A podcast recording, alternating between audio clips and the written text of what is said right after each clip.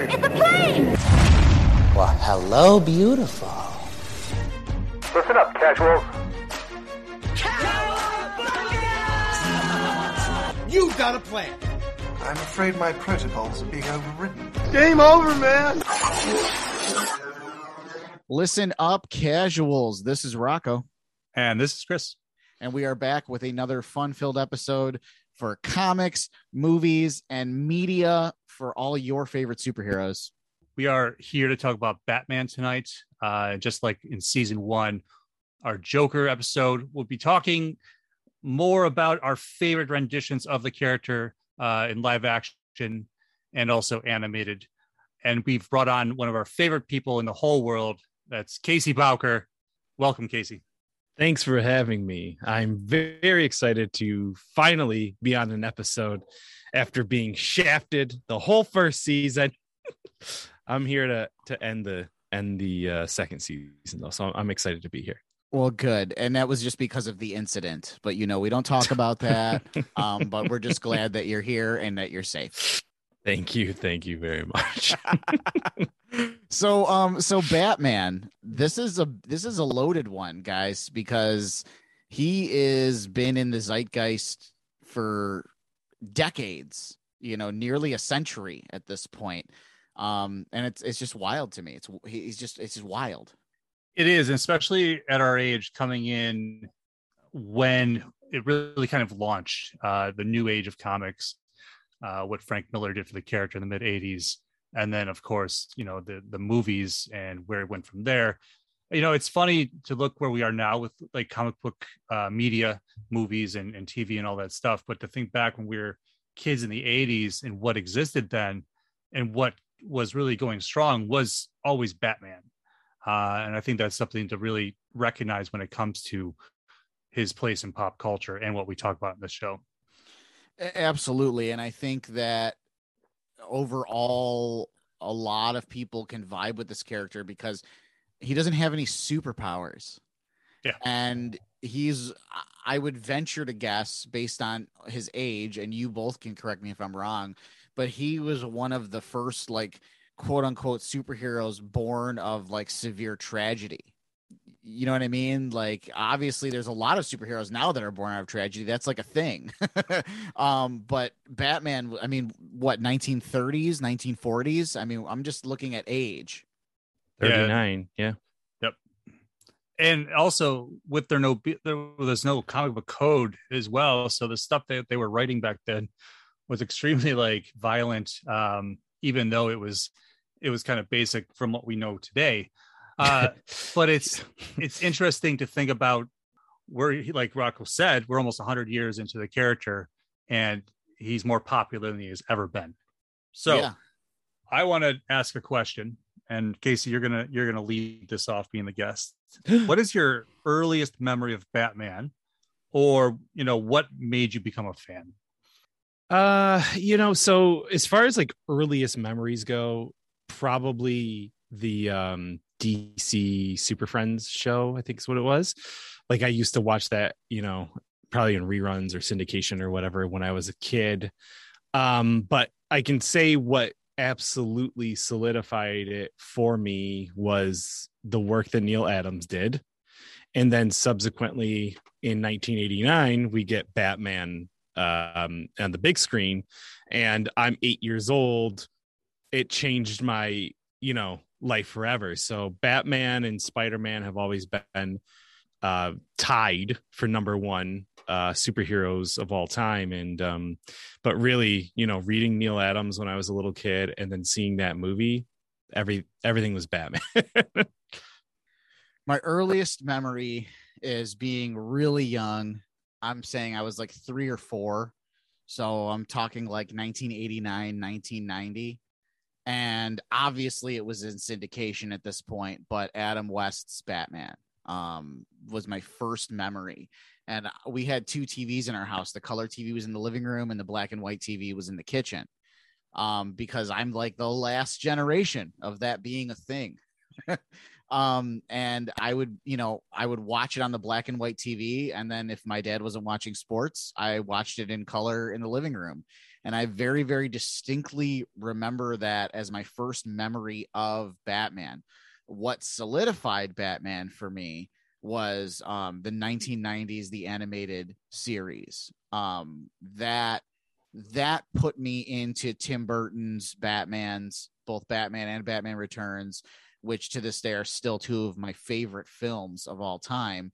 Um, and obviously we'll talk more about those later. Um, but again, it was definitely, you know, Adam West is my first memory of Batman. Yeah. Yeah, me too. I I was a huge Adam West Batman fan. I I didn't grow up with a lot of TV channels, so it was I was limited to that. Maybe like Scooby and and Batman, like that movie and Yeah. things like that. When I was yeah, you know, when I was a young kid, then all of a sudden Batman '89 came out, and I, I vividly remember how excited I was and going to the theater with my dad for that and stuff. And uh, it was just that really propelled my my fandom with the toys and definitely like you know even up today where i'm totally obsessed with pop culture and and toys and whatnot it, it was definitely one of those things that continued my love of uh collectibles and things like that and then like you said rocco the animated series really kind of defined what who batman was because of how much they were able to delve into the mythos and the different characters uh you know and that's that's why i've always thought that batman was always a better serial than a movie Yeah, yeah, I think Batman would benefit greatly from an HBO Max show over a film, even though, Yeah. well, we're going to talk about that film later. yeah no absolutely so let's we got a ton of key issues and uh, runs to go through. And so i want you guys you know if you want to talk about something just stop me. I think that i'm going to kind of loop it in here where we have the character we have villains we have his gadgets a lot of things that are very important to the whole batman mythos. Um, but i don't want to get hung up on it a lot of it because there is a lot to this. And this is something we have to do with this show but um, it's also it's enjoyable because I love I love kind of the history of things as well. So We, we, did mention it, so you don't have to. no, Yeah. exactly. or if you feel compelled, you have you have it at your fingertips. So uh, let's start with the first appearance. Uh, we talked about how Batman goes back to the late 30s, uh, 1939 to be exact. Detective Comics number 27, created by Bob Kane and Bill Finger. Also, the first appearance of Commissioner Gordon. So two big uh, first appearances there. So it's just crazy to me to think that the world was in the throes of World War II and Batman existed. like, I just, I, I find that funny. on that scale it's it the thing about something that we love so much now that it was getting started over you know like when that war it seems so long ago and something we Yeah. studied in school mm-hmm. so when i always thought like oh i'd love to teach comic book history something like that so this little piece of american history comic books alone you know how much it is actually been a part of our lives for so long Yeah. uh, next thing up, we have the utility belt, and also the first villain of Batman uh, is Doctor Death, which is interesting. Uh, this is in Detec- Detective Comics 29. So Batman, always known for his toys, uh, the utility belt has been around for a long time. Uh, again, another toy. The first Batarang appeared in Detective Comics number 31. And then in Detective Comics number 33, we get the first brief origin story featuring uh, Joe Chill and the Death of the Wayne. So, Huh. same year, but this whole origin was not included in his first appearance. Instead, they went back and they told it in uh, a later issue. That's that's crazy because like you would think, but then you know they're probably testing the waters with this new, I think that's what it was. Yeah. and then Like, let's see what we "All can get away with. yeah, and then like all right, let's let's give him an origin. You know, people like him. We talked about that on the Moon Knight show as well, uh, Yeah. because he they've retconned it completely. Where yeah, I was really just a secret agent during that whole time, not a villain kidnapping your family. Okay, buddy. uh, in uh, Detective Comics number 38, uh, it's the first appearance of Dick Grayson, uh, aka Robin, in 1940.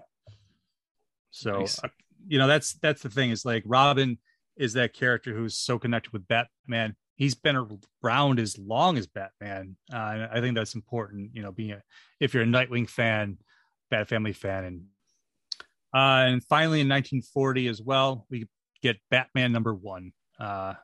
And yes, if if this was a visual show, you guys could see that Rocco is showing his Funko comic covers Batman number one.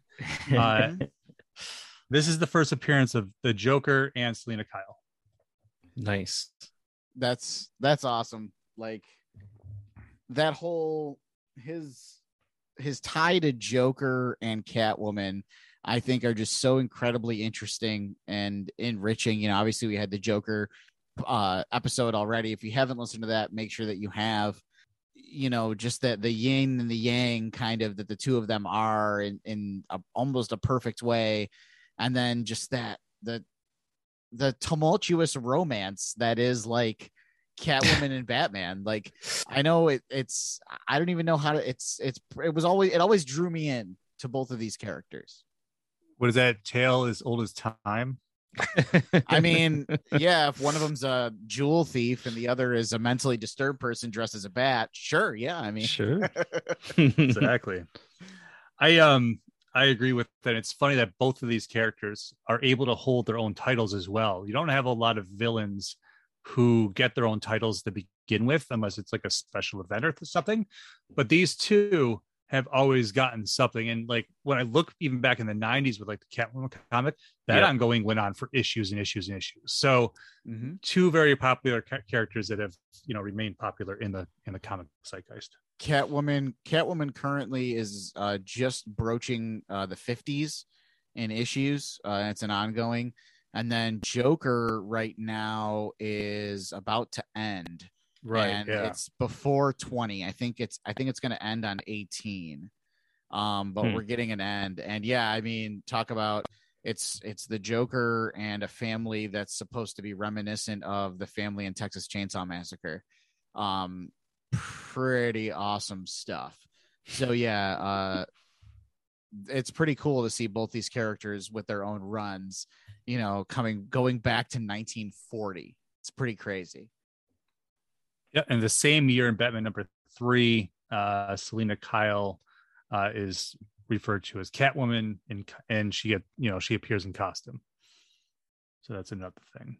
Batman number four introduces introduces the idea of Gotham City uh, for the first time, and then Batman number five brings in the classic Batmobile in 1941. but then in All Star Comics number seven, we get Superman and Batman team up for the very first time. So we Hmm. get World's Finest. I didn't put the year here, but it's definitely 41, the right? 40s. Yeah, Yeah, that's crazy. somewhere around there. um, there you go. The, World's the Finest. Jerry Seinfeld uh, superheroes in cars with coffee or whatever you uh, yeah, it's uh in the Batmobile getting coffee with superheroes. In case I got yours, it's on the way this summer. I'm excited. Yes, yes. Uh, so that's you know that's a duo that has you know stood the test of time. Uh, probably one of the most iconic duos in all of comicdom. Absolutely, and their relationship gets better and better. And in the current runs, their sons' relationships are uh, nothing short of hysterical. I know we're, we'll talk more. We'll touch more about this later.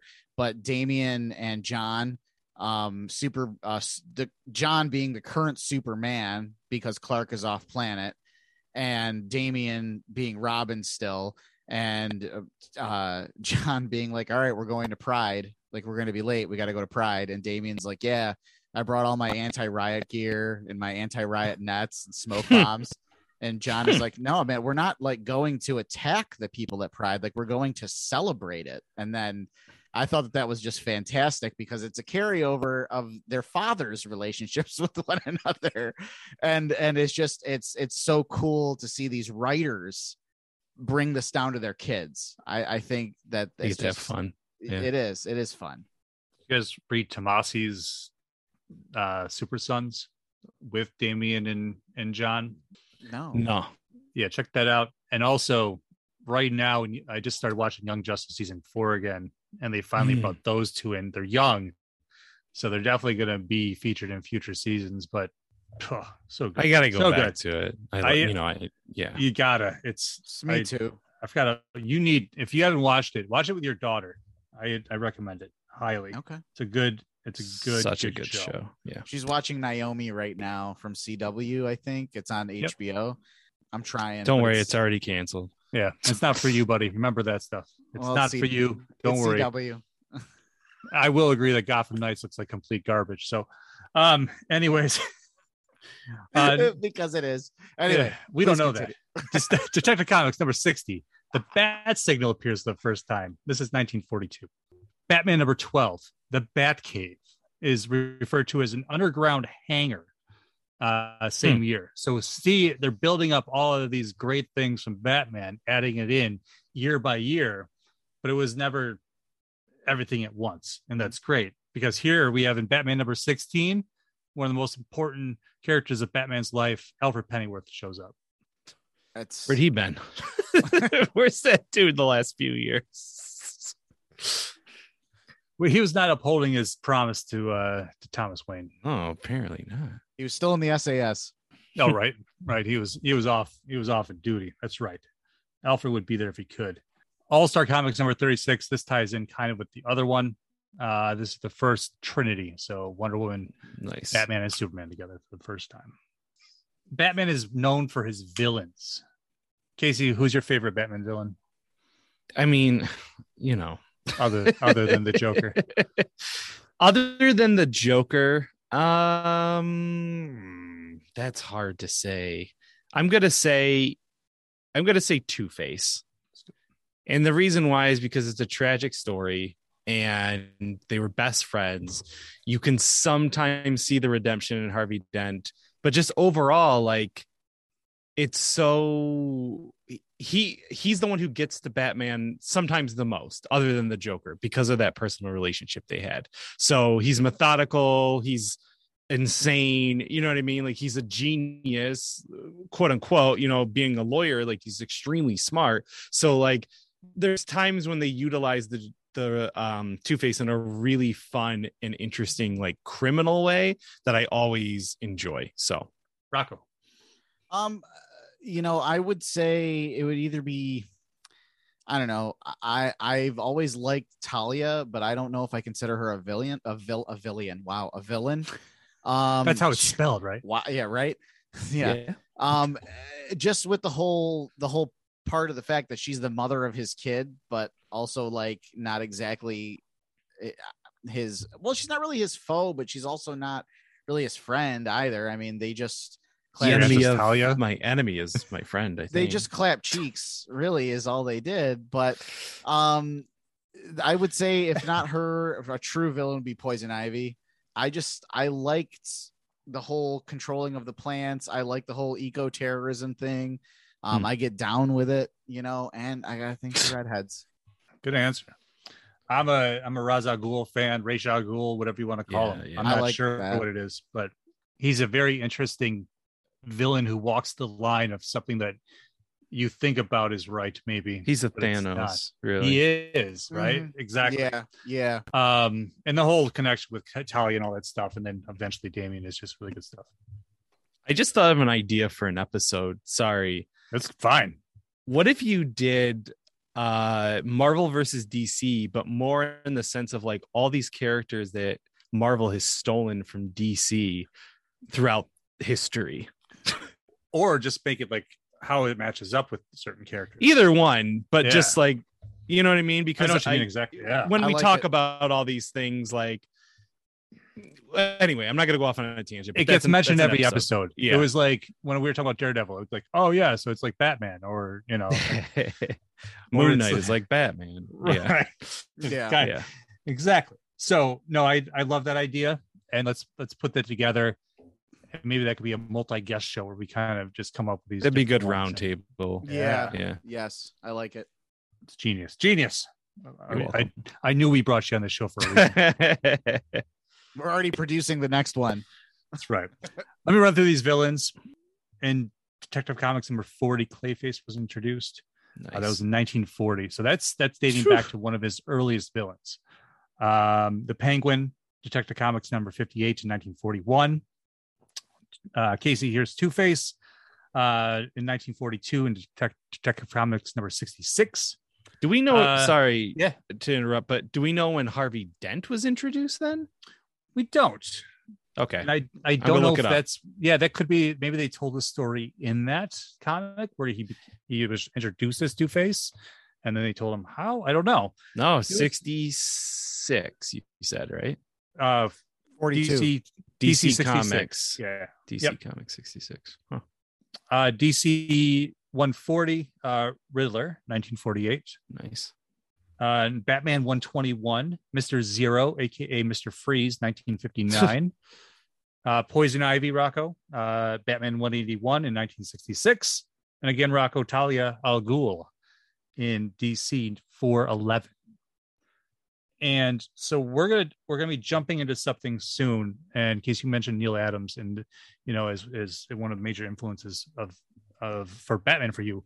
Uh, it's interesting. I thought that Talia al Ghul was introduced before Ra's al Ghul. Hmm. I, thought would not That's have guessed interesting. that. I would Right? not have guessed that. like five years before. So that's yeah, me neither. So that's a really interesting fact. Um, any comments on the villains? Casey, did you find the answer for? Harvey No, it just then? says what you said. Um, so maybe they did both, or or maybe they did what they've done with the rest of the stuff is that they didn't know they knew the villain, but they didn't know the backstory till later. Just like Mhm. all the stuff that Batman has, like they didn't know it until you know people probably thought it was a hit and asked like, "What's in his utility belt?" Uh, this is. Where would he put everything if he wears tight skin clothes? Yeah, don't exactly. I think though, like the villains are a huge part of loving Batman because oh, has, for sure. he has the best rogues gallery of any superhero. Period. Arguably, Spider Man. Uh, I, I was gonna say I I would I would fight a little bit. You know what? I'll I'll I'll tell I'll give you the argument because I yeah, Spider-Man Sinister Six, fair enough. Fair enough. Not But- as good though, in my opinion. I think not that, as like, deep and and textured as the Batman villains by any stretch of the imagination, with the exception of maybe Harvey or uh, Harry, or- Yeah. and his dad. But that's really it. That's that's fair. But I mean the this gallery of I mean, these are all household names. You know, Exactly. these Yeah, are for sure, for sure. It's incredible. Yeah, So I don't know if anybody out there is a fan of the Batman slapping Robin meme. I am. Aren't we all? yes, I thought so. Uh, just just for fun facts, that that panel was featured in World's Finest Comics 153. If anybody wants to go back and snag that comic for your collection, but uh, I just mentioned Neal Adams, uh, so let's talk about that. Uh, Detective Comics 370 was the first published Neal Adams art. nice. Wow. and then in Batman 200 in 1968, Neal Adams debuted as as the creator. So Wow. that's right. I always thought it was like more 70s. I didn't realize it was late 60s. I didn't. Yeah, I didn't know it went that far back. So the, the, the important thing to realize here is that Batman was coming out of a very goofy time, very goofy age where y- they weren't taking comics very seriously. You saw a big change in the 70s with tone and storytelling and and things like that. So I and also with Batman, they just had this TV show that is very campy.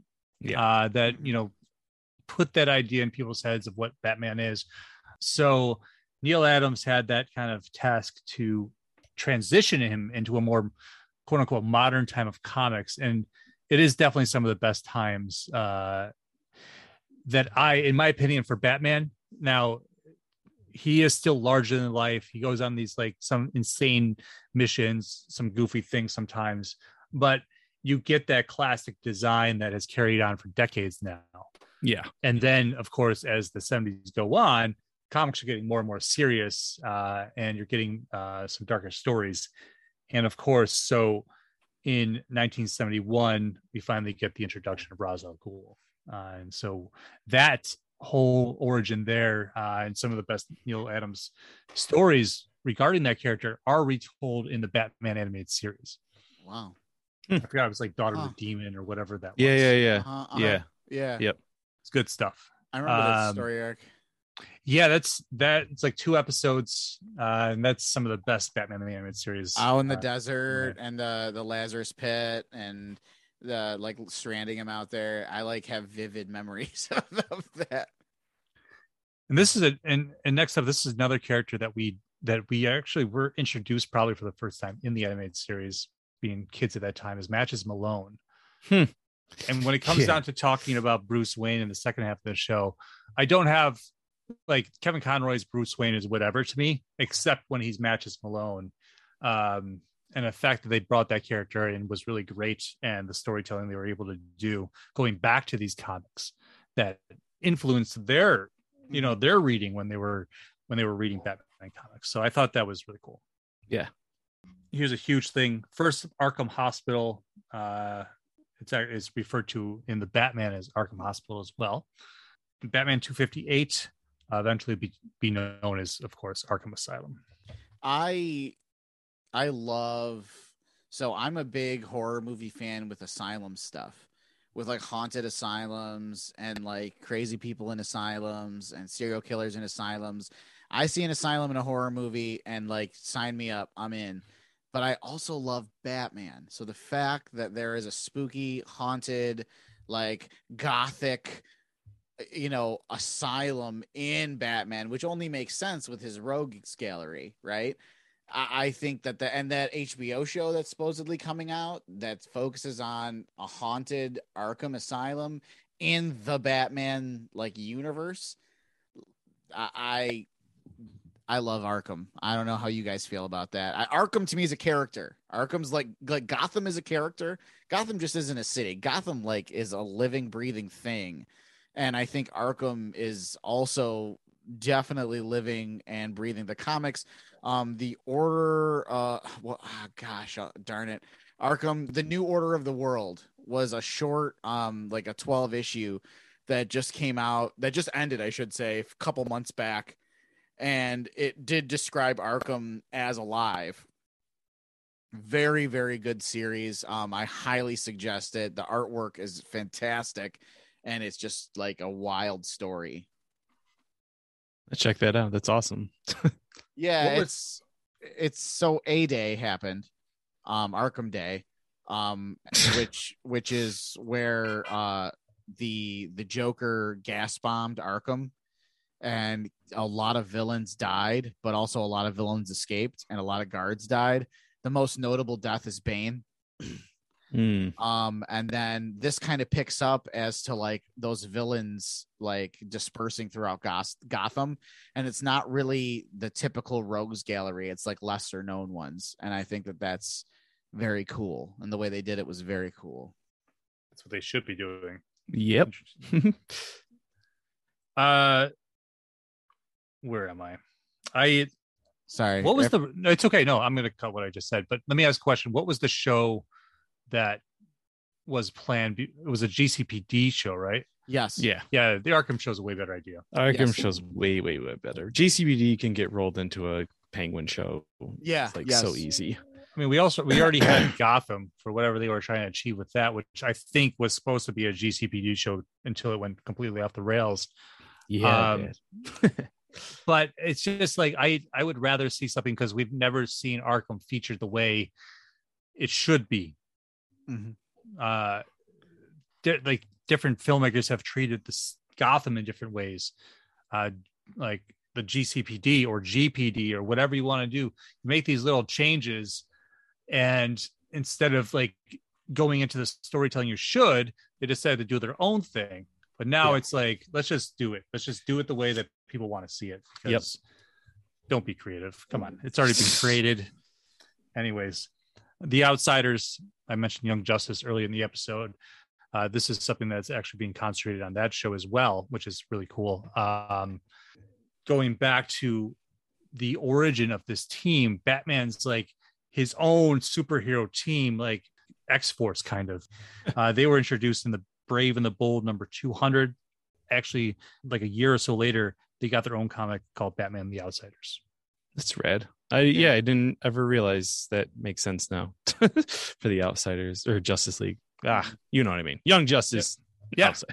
and it's you know it's always been something that's been associated with Batman. If you watch The Brave and the Bold, uh, they're on there in one of the episodes. I don't know how much they were featured in the animated series or any of those characters. I can't remember, but I don't think so. Not like almost not at all. it's good stuff, and I hope they they do more with it because every every decade there's a new Batman the Outsiders comic that either actually actually it doesn't it doesn't do anything. It usually runs for a few issues and that's yeah. it. So The Um, outsiders, the outsiders were featured in Future State as a side story. Um, Yep. Oh, we're trying what to build them up again. What comic was that? It was like the it was like the last four pages were always the outsiders. Oh, the, where they put the double features in all the comics instead of like releasing 52 comics, they did the 20 comics. Yeah, it would be it Mm. would Yeah, be that like. Dark Detective, and then the comic would end, but there would be like six pages left. Yep. Two of them were advertisements, four of them were the outsiders. yeah. the backup story. Yeah, Mhm. which sometimes were the were better in some in some instances. I thought it was smart. It was, it was, It's it not a bad idea. Yeah. I like now it. when you're doing a buyback program for years and you're getting all these comics sent back to you by shops because you're not selling them you might as well combine them cut your, cut your books in half. So this is this next one's a big one. Uh we have our second robin showing up. It's jason todd uh, who eventually becomes red hood. Mhm. uh and so jason todd shows up in 1983 in batman 357 Mm. and this is a character that's more popular than ever especially when back then when they killed him off i mean everybody called this this 1-800 number and they hated jason todd like they hated him so much I love it. they killed him um so they left it up to fans but now he's a fan favorite a, like an uber fan favorite No? He is. No, he is absolutely a fan favorite. And his transition into Red Hood, I think, eh, is a it was a huge deal. And that's one of my favorite animated films is Under the Red Hood. Agreed. Um that was so good and such a great reintroduction of Jason Todd. Um, I also really like him currently in Future State Gotham, which is the only um, continuous running Future State comic left. um, eh, but there's a reason for it because it's freaking good.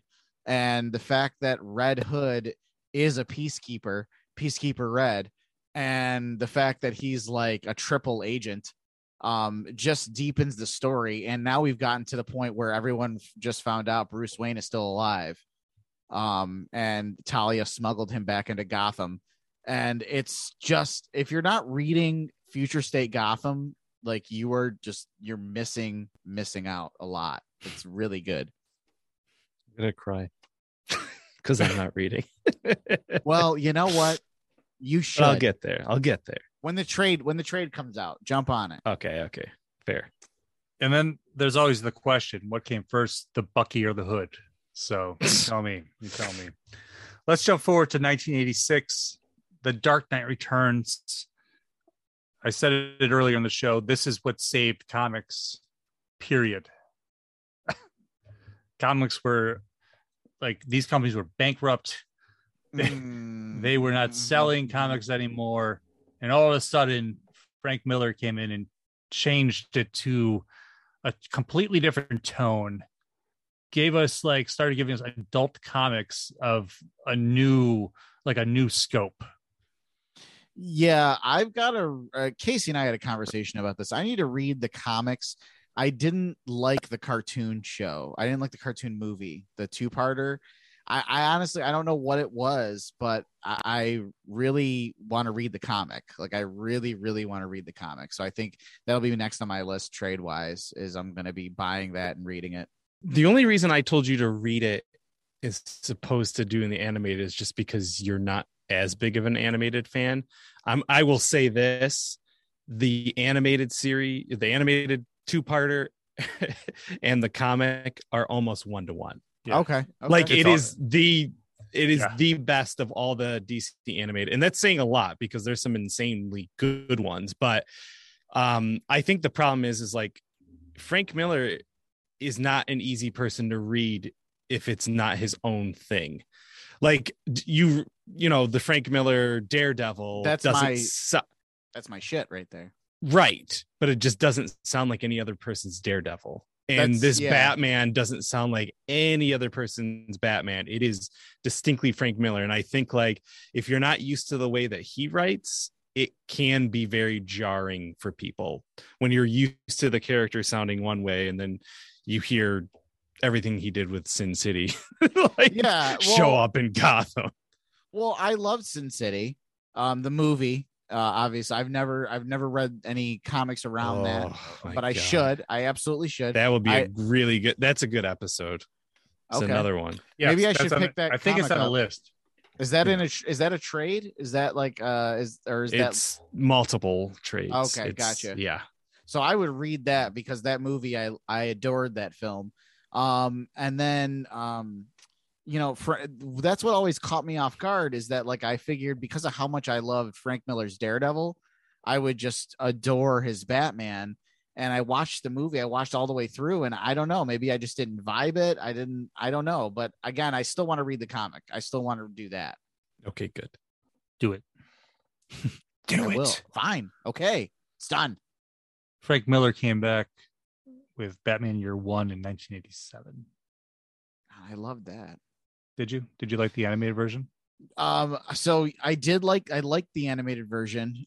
So I picked up Batman Year One, the trade at that comic book shop in Times Square. Um, gosh, I can't remember. Midtown Comics. Midtown, Midtown, Comics. yeah. That's right. I went to Midtown Comics because you know I had to. I was there, and uh, I was like, "Well, I'm Damn right. definitely, I'm definitely buying something. I'm here."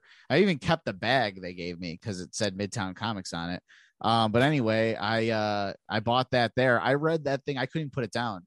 I I was there was no way I was putting it down. It was just so good. So it's more. I think it's more related to the fact that you look at it as like something of Batman's origin, and the way you can accept it. It's also a much different way it's written than say that Future Tale, which is just. I I think that's what sold it to people so much was that it it really began this Elseworlds idea um, in a darker age, and that's something that's carried through today, even with Black Label. Uh, and it's it's it's one of my favorite aspects of DC Comics is the ability to go and write these stories that don't exist in continuity. And I think like for somebody who I enjoy the ongoing comics, but at the same time, it's like the bane of my existence. I would I'd love to go and read a one-off story, and I think that's what got Yeah. them. Yeah definitely definitely. There's a few of those going on right now um with uh uh dark knights of steel. Yes, i mean if Mhm. you're if you're not reading that especially if you're a big fan of game of thrones um i mean that's pretty much game of thrones with dc uh characters and it's just wildly wildly good. But no i completely agree. I love the ongoings but man oh man you give me an awesome side story elseworld side story that's like awesome and i'm i'm gonna eat that right up especially if it's featuring or starring batman Yeah. So yeah, listen up, casuals. You could go out and watch both Year One and The Dark Knight uh, Returns if you have HBO. Uh, it's on there, or you can Yep. pick up the movies. Uh, so check those out. If if you're not up to reading the comics, there's other ways to absorb that media. absolutely and i i highly highly suggest year one um if you're uh, like a deep batman fan and you want to just get that like his first year it's just it's just so cool So let's talk about uh, Batman: Son the Demon, the graphic novel. Uh, it's it's argued that when characters first appear as babies, it doesn't count, which I would say is bullshit. Um, but I do have Hmm. Batman 655, uh, which is the first appearance of Damian Wayne in the modern comics. So this is this is the argument. This is technically the first appearance of Damian Wayne uh, back in the 80s, which is um, you know a, is is a big thing to recognize. And then for Grant Morrison to bring him back in you know the 2000s as a character, and now such a carrying effect in the Bat family. I thought that was very interesting uh, because I didn't. Nobody thought about it until Damian was you know introduced in the 2000s. Yeah. Yep. Exactly. That Grant Morrison. i didn't i did not know any of that and that is awesome and i i love damian he's such a little cretin I I agree. I you know the more I see of him, and I, I rewatch these movies, and I just kind of get used to the fact that this character has been introduced, and he's such an antithesis to the other Robins, mm-hmm. and I, I just and being Batman's like biological son is such a huge difference between what he's established with all of his wards through the years. Absolutely. And um, I know I keep bringing up this book series, but that's just because it's it's pretty wild. Is uh, Future State Gotham, and Damian in Future State, um, when he when he was told his uh, when he was told that Bruce's father was dead, he was sure that he was going directly to hell.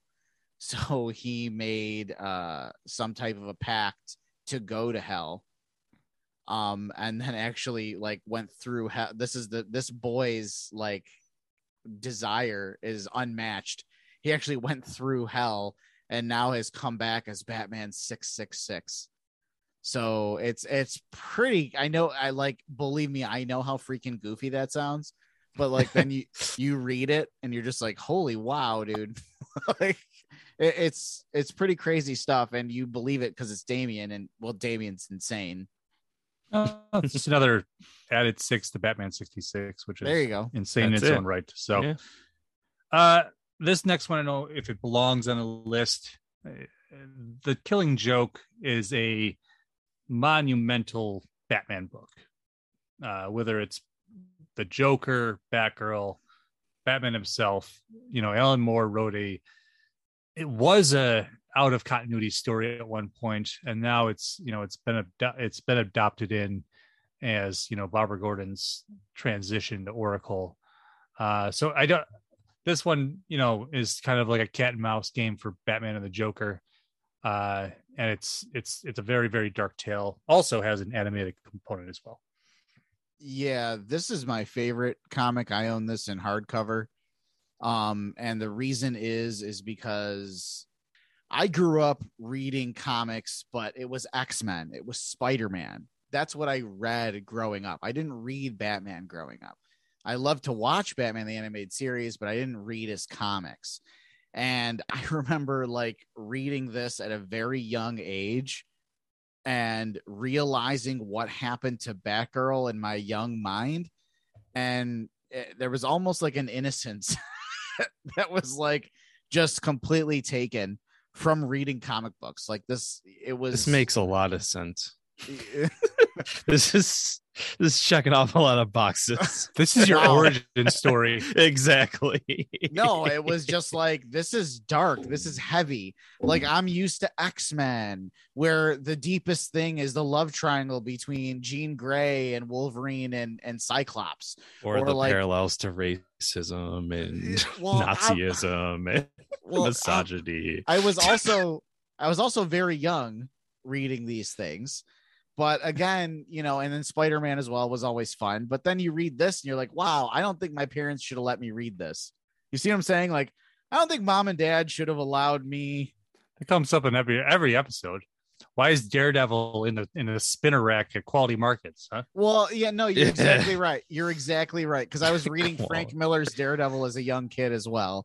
So Yeah. I, I mean that's that's fair. But yeah, I mean, this was a this was a shift. This was a major shift in terms of my comic book reading. Yes. it, it it grew you up. I- In essence, yes. And no, it's not my origin story. And I'm sorry it's checked so many boxes off for you. I I know you a little bit more each episode. um but and i also love that this ends on a joke this comic ends on a joke and it's it made me laugh and it still makes me laugh every time i read it Hence why it's a Joker book. Absolutely. Yep. Yep. The third Robin, Tim Drake, 1989, and Batman 436. Tim Drake is, you know, is probably one of the more popular Robins, uh, especially for people who read comics from the 90s.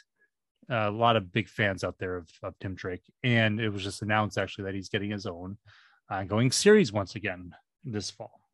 yes and he was a very prominent character in the current the dc pride uh one shot that they just did and they just compiled uh, his own um, Pride uh, comic one shot, but it's also like um, Batman Urban Legends.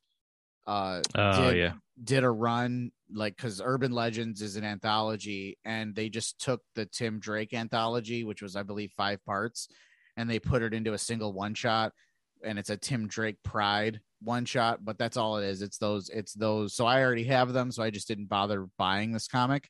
Um, but then he has a new separate story that builds off of that in DC Pride, which is out now, and I I highly suggest it. We did mention Bane earlier in the episode, but Bane didn't really show up until 1992. Uh, his first appearance was in Vengeance of Bane number one. That was a mini or maxi series that ran prior to Knightfall. And so most Batman fans should know what Knightfall is. Uh, it's a huge event that the first part of three ended with Batman being broken by Bane, his back broken. Um, these are things that we saw in The Dark Knight Rises, which poorly adapted it. Um, but Bane, I remember this this whole event. I have every issue of this event. I have every issue because it's one of my favorite things in comics ever. I do too. I I read it as a kid. Um, Yep. So it was very. It was like we had the death of Superman when we were, you know, before that, I believe, and then they broke the Batman in our in our lifetime, and this is when these kind of things actually meant something. Um, and Yeah, it was retconned heavier. the week after. Right. Yeah. Exactly. It was Yeah. on the news. it was on Um, the news. Yes. um, so Knightfall ran from 1993 to 1994, and it's a whole saga featuring Knightfall, uh, Night Quest, and Night's End. Uh, so once you know, once Batman gets his back broken, Jean-Paul Valley, uh, who was Azrael, Mhm. uh, he takes up the mantle as the new Batman. But of course, he he's insane, so he eventually uh, starts killing people, and then Bruce Wayne has to make a recovery and retake the mantle from him.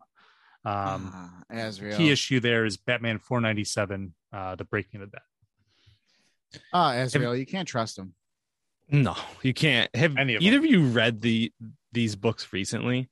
No. The Knights Night. Uh, Series. no, I read it again because I've been going through Batman uh, prior to this episode, just in general in my own life. Um, and I reread it. Bane is effed up. I mean, like, and I I knew that Tom Hardy? King. Oh, Tom King. No, no, no. Tom yeah, King. Tom King.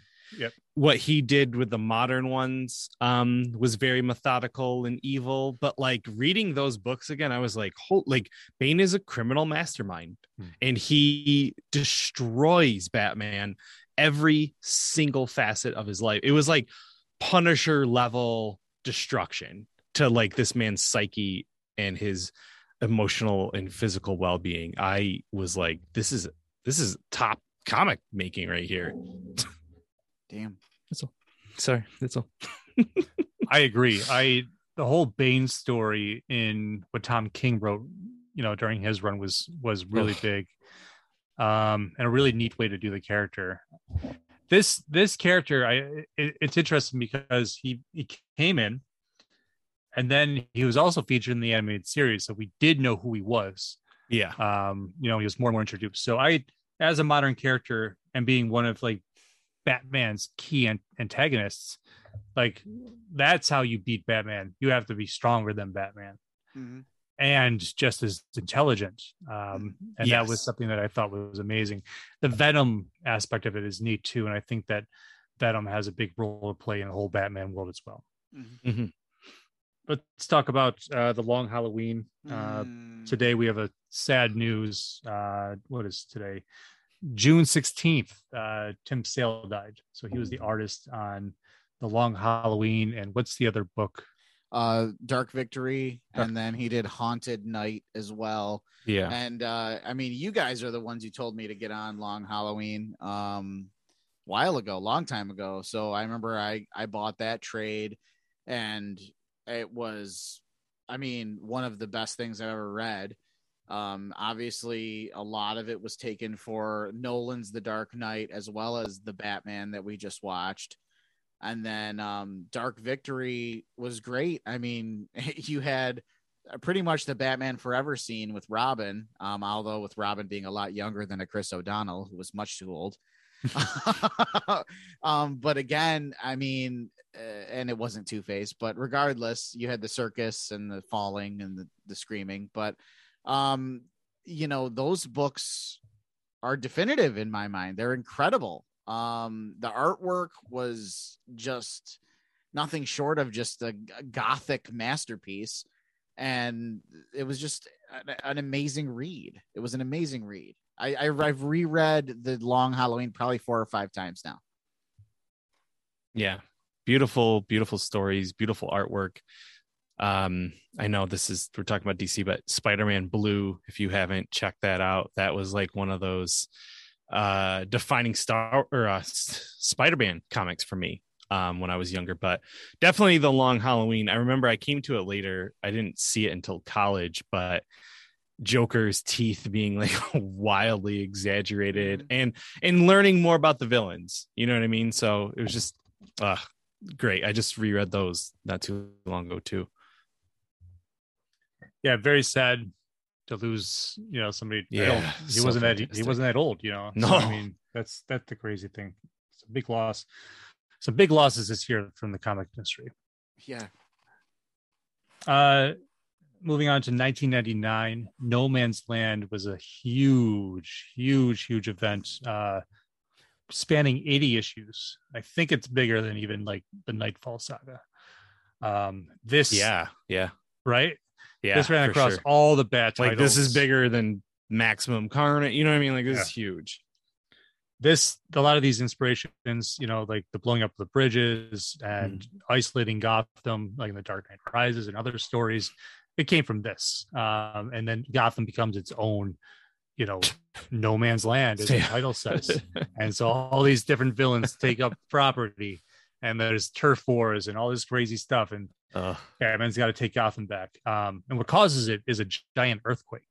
Mm. Uh, so it's a natural disaster, and you go from there. Epic, epic stuff. Love it.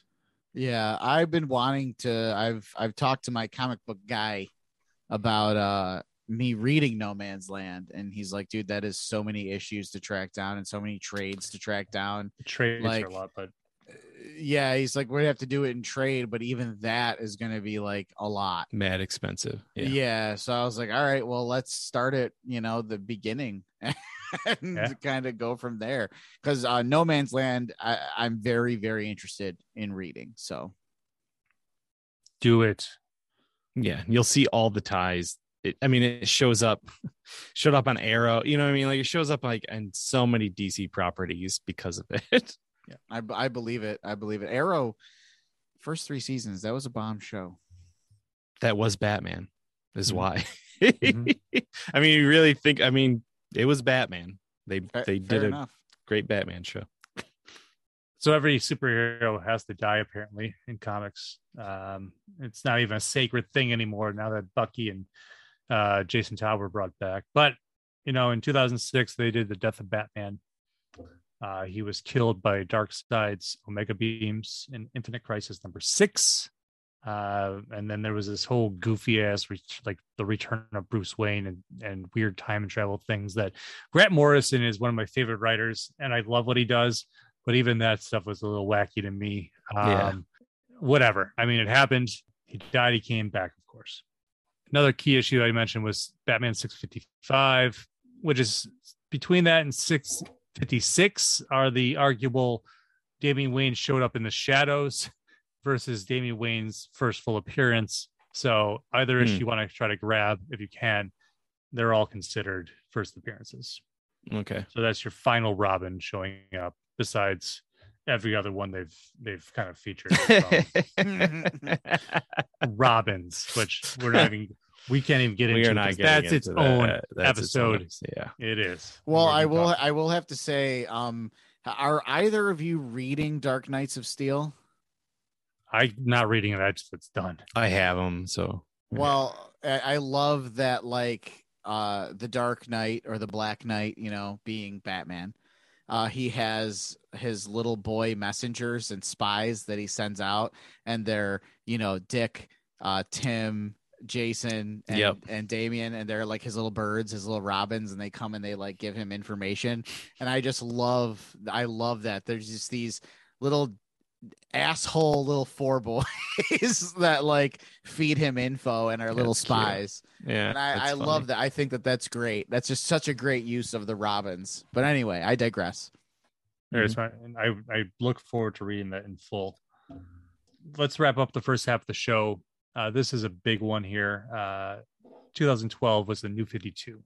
Now Scott Snyder had been writing Batman prior to this, um, with Black Mirror and and different things like that. But the real introduction was when the New 52 launched. They they carried over Batman mythos and Green Lantern mythos because they were such popular books, but within this, we got a new introduction to Batman in a way and new characters because the Court of Owls showed up, who have become very influential, you know, as villains in the Batman universe. Yes, I read what was it, The Court of Owls, and then the sequel was um I own them both. My goodness. Um The Court of Owls and the some help me out here, guys. God. Okay. Well, either way, I own them I don't both. remember arcs, man. Just- Um Yeah, I don't remember as I don't either because it's Yeah. what twelve the first ten issues or twelve issues of It that new fifty two run. it depends. I mean, if it's like each chapter versus before you get to Death in the Family, yeah, well, I'm talking about the the trades I have. Right. The, All the right. yeah, yeah but anyway either way um the first time i read this it was just like it was it was wild it was just like a wild this underground illuminati like society running gotham and like this i love this whole like well yeah batman we never messed with you before because you never crossed us. So we allowed you to operate. Like we knew who you were and we knew that you were operating. We allowed that. And like just knowing that was like almost creepy in itself. Um and where how he discovers their nests and all that stuff like it just it was a, this was one of my favorite books to read. I really really enjoyed this. Yeah. And I think that you know Scott Snyder is an amazing writer to begin with, and I, his write- touch. No go ahead sorry No, I was just gonna say this. he was such an intricate part of launching the new 52, and then that really just launched his career completely. yes didn't he also write uh batman the black mirror Yep. yeah, Chris said that. okay you just said that sorry i apologize It's still good. um no but that was that was another amazing book by his by him that i own just Gates of super good. Gotham with Kyle Higgins is really good too. That's prior, that's pre New 52 as well. So that's Okay. something to check out. Um, and they really kind of start to set that stuff up, okay and you'll see these these interesting like ties to that. Um, what is what is Commissioner Gordon's son's name? james James, right? He he also wrote a really good James Gordon story. It's super dark. It's I think it was in DC Comics at that point. was he I'm not sure. always like a psychopath from what I know of him? I yeah, okay yeah, I, I think that's what they wrote, wrote him in. You know because that gets- if he was a kid. That gets resolved in Batgirl that finished at number 50 almost Cool. god more than a year ago now Good stuff. You know what's even better is that when you know creators finally get their their due, and this is something that's kind of an issue in comics these days, uh, still. But in 2015, Bill Finger finally got credit, uh, and it was on Detective Comics number 46. That's crazy. I can't believe it took that long. It's just wild to me.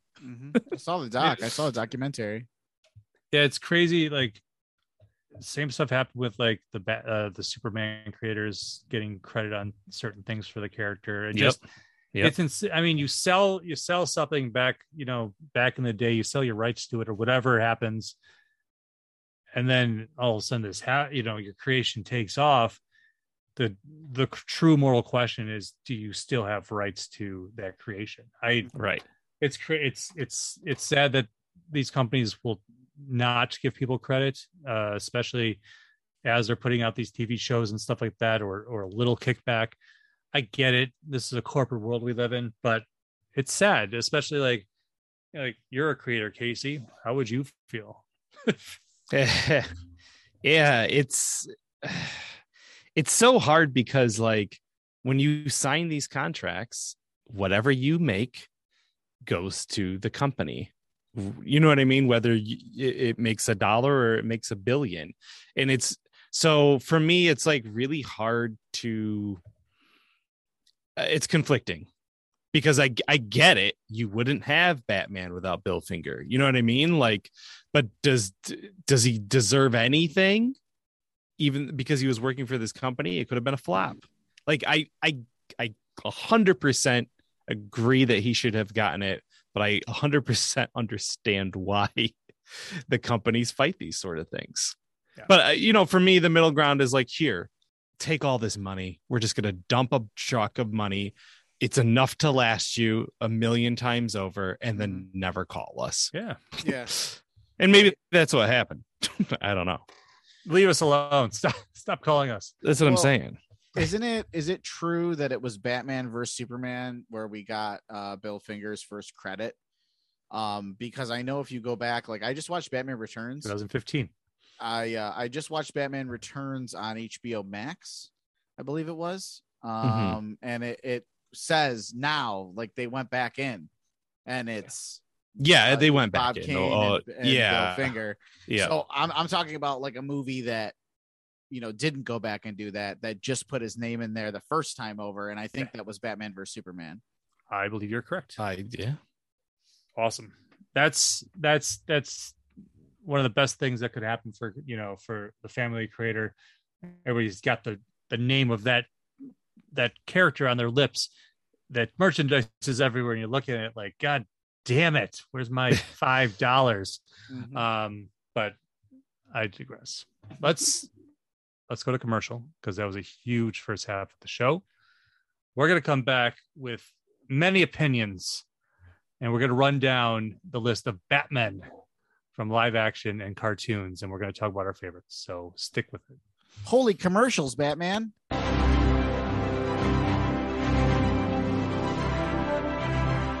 DFAT Comics is the publishing branch of Don'tForgetATowel.com, the only place to travel geekly. Focusing on creator owned and independent titles like Hollowed, Pursuit of Plastic, and Fairy, and many more. DFAT Comics will be a mix of genres appealing to every kind of reader. Join the new source of comic book entertainment with DFAT Comics. listen up casuals and we're talking batman casey bowker's with us this is chris And this is Rocco. And if you were with us for the first half, we talked about all the most important Batman comics. Um, we gave you the perfect list. I hope you were writing those things down because you need to buy them all. There will be a violently writing them down there will be a test. And if you didn't think we were done with comics, well, you would be right. I use a double negative there. Either way, it doesn't matter. you done be wrong we're gonna keep talking about comics before we get into the movies, um, because there's just so much to talk about. Um, and that's the modern runs of Batman. And where is Batman in the comics today? And you're seeing that in these um, long, um, ongoing runs that are currently happening.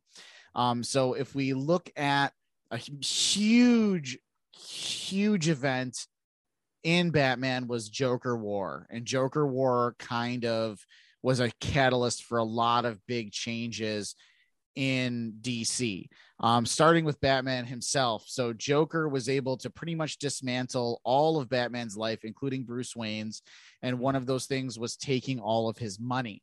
However, this led to an excellent Catwoman story arc in the Catwoman comic that was also part of Joker War, where she ran a heist to steal back all of Bruce Wayne's money. Due to a legal snafu, that money could not go back to Bruce Wayne or it would look really, really bad. And so it was gifted to the Fox family, with the patriarch being Lucius. So Lucius Fox becomes a multi billionaire overnight. And he then allows Bruce Wayne to be at the end of Joker War, he allows Bruce Wayne to be um, part of the company, but Bruce Wayne goes from a billionaire to a millionaire, which uh, Ooh, is dis- it's discussed the how funny that is, um, and I love how this is a, a real world discussion. Um, and he moves out of Wayne Manor, and he buys a brownstone in Gotham, and he's operating out of uh, mini caves that he's always had in Gotham. Yeah. and it's just he's always talk he's always annoyed and talking about how annoyed he is with these and they keep getting discovered. And he's very very frustrated about this. And what i really really like about it is there is a deep discussion about how batman is there to just protect the rich.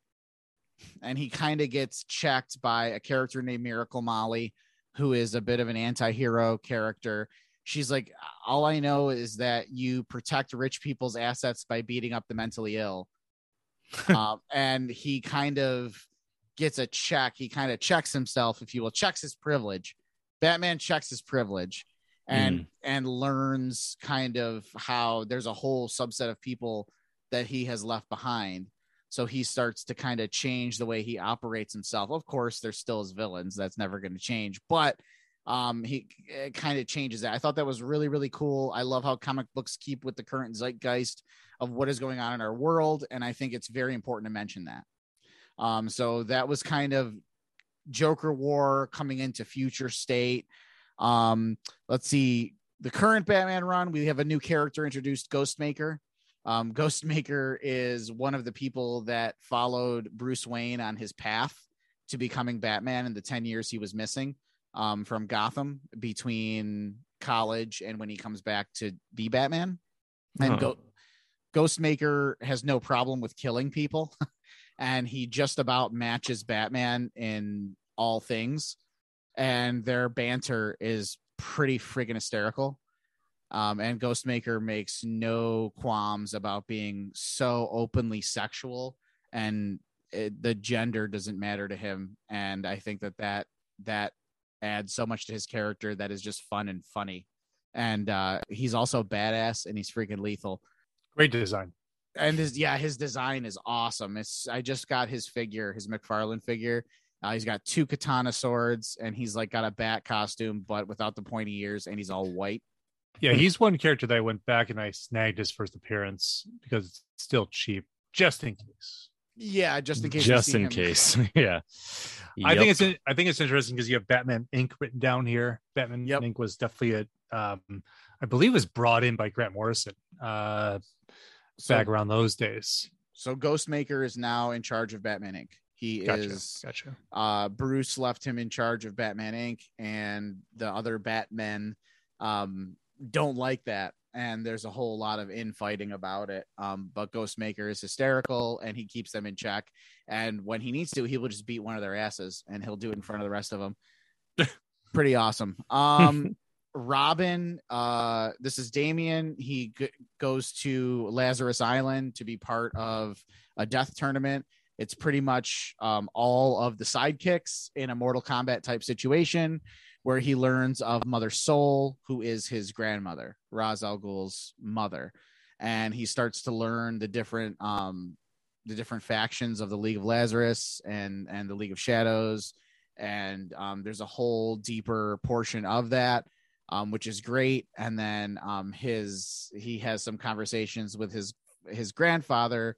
I'm sorry, Mother Soul's his great grandmother. I apologize. Um, he has a lot of great conversations with his grandfather, Ra's al Ghul, and I think that really pushes the narrative of this book is their conversations and Ra's al Ghul kind of coming to peace of maybe Bruce was right. and I, I really, really love that. Um, next, Harley Wait, Quinn. But yes. then, but then, then the Shadow War happens. Yes, and so, then there's that's Shadow a great War. like transition, I think, into that yes. event. Yeah. So in Robin, Robin sets up Ra's al Ghul turning a new leaf. He decides to turn himself into the authorities. No spoilers. And all hell kind of breaks loose from there. Um, so yeah, if you're not reading Shadow War, definitely read that. Harley Quinn is now part of the Bat family. and I adore it because she's uh, just a screw up and she constantly screws up and she keeps apologizing and she has a lot of a lot of self-talk about like her life with Joker and now trying to do the right thing but like she thinks that killing certain people is still okay um and you know she needed upgrades and she asks one of the robins i think it was tim like come on you guys tell me that Batsy doesn't give you a credit card. Like, let me just have let, let me just have the numbers on that. But like she is she's genuinely trying to help, but she keeps screwing up and i think Yep. that there's a there's a charm there's a there's a there's a harley charm to that um that i really really like um You know that Batman has a credit card. Joel Schumacher showed it. oh god we'll, we'll talk about that later um next is nightwing nightwing is uh probably one of the best current ongoing comics period um it's just that good um alfred leaves his entire inheritance because alfred has has died alfred was killed um by oh, Bane. great spoiler. well that was a while ago alfred was That was killed by kidding. Bane. Just Oh, He okay. knows Tom Okay. King run. all right scared me for a minute there but anyway You can't uh, have spoilers two years, three years. Yeah. Dick It's hard. Dick gets this letter from Alfred along with an inheritance, and it's this beautiful long letter about how Dick will always be his son and how Bruce doesn't need any help. And so he left everything, and we're talking billions. So now he, the joke is now he has more money than Bruce Wayne. the guy didn't have any rent. Of course, he was able to save money. So Nightwing decides that he is going to do something Bruce was never able to do, which is help people without a mask on. So he uses his billions to completely. You mean like it- people that don't believe in COVID? that's the one? Yes, correct. okay. Um, he he decides to pump his billions into um Blüdhaven and create uh safety nets for the impoverished. And what he doesn't realize is that there's a whole lot of people that don't like that, and so now he has a uh, a hit on him. What course. they don't know is that he's also Nightwing, the protector of Blüdhaven. So it's not there's not a hit on Nightwing. There's a hit on Dick Grayson. On Dick Grayson. Yeah. Yes. so and um he and Babs finally after all these years are uh in a real committed relationship and that's also like explored um and she it's really cool to see her in full Batgirl costume and him in full Nightwing and they're protecting Blüdhaven together. Um also of course some issues you'll have dad aka Batman stop into Blüdhaven and you know talk to his son uh Dick and I uh, those those those issues I always love. um, Catwoman, uh, she I mean the big thing with her is just the whole thing with Wayne's money. The next Batman, we have a huge deal with Jace Fox being um the first person of color that is Batman. Um, he is tired of living under Bruce Wayne's shadow, so he moves to New York City and the new ultra liberal mayor of New York City uh, creates a, a police unit that is run by Batman. So like he's a deputy, Okay. he's actually deputized as a part of the NYPD. And there's inner issues with that and inner turmoil with that, of course, within the NYPD, um, and and his handlers as well. I wanted to ask, like, this is was this the first comics that John Ridley wrote?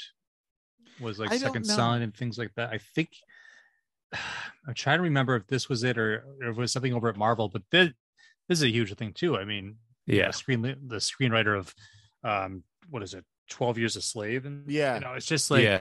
monumentous change of character to to to Jace Fox um, having somebody who's so distinct distinguished writing comics when out there people are like poo-pooing the comic industry the the comic book movie industry saying that it's not real writing it's not Mhm. real anything i It's i, so I just stupid. it is it's so insulting to everybody who works on it Yes. and then you have like people like like john ridley who are so acclaimed i i love the fact that they are getting involved in writing these stories sorry you. yes no don't don't be sorry at all i'm glad you said that and um i think what what was great is before he leaves for new york city jay says i gotta tell you something dad. Um i'm batman. And uh lucius laughs and says you know wow i i you would think that this would be the first time you hear someone say that but not for me.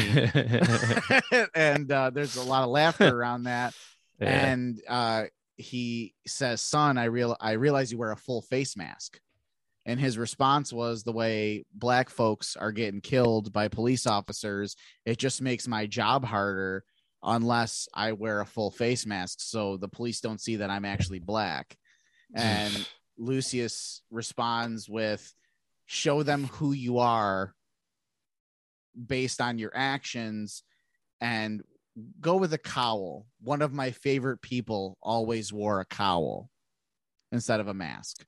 And so he adopted the cowl. And I think Hmm. that that was a really, really huge deal.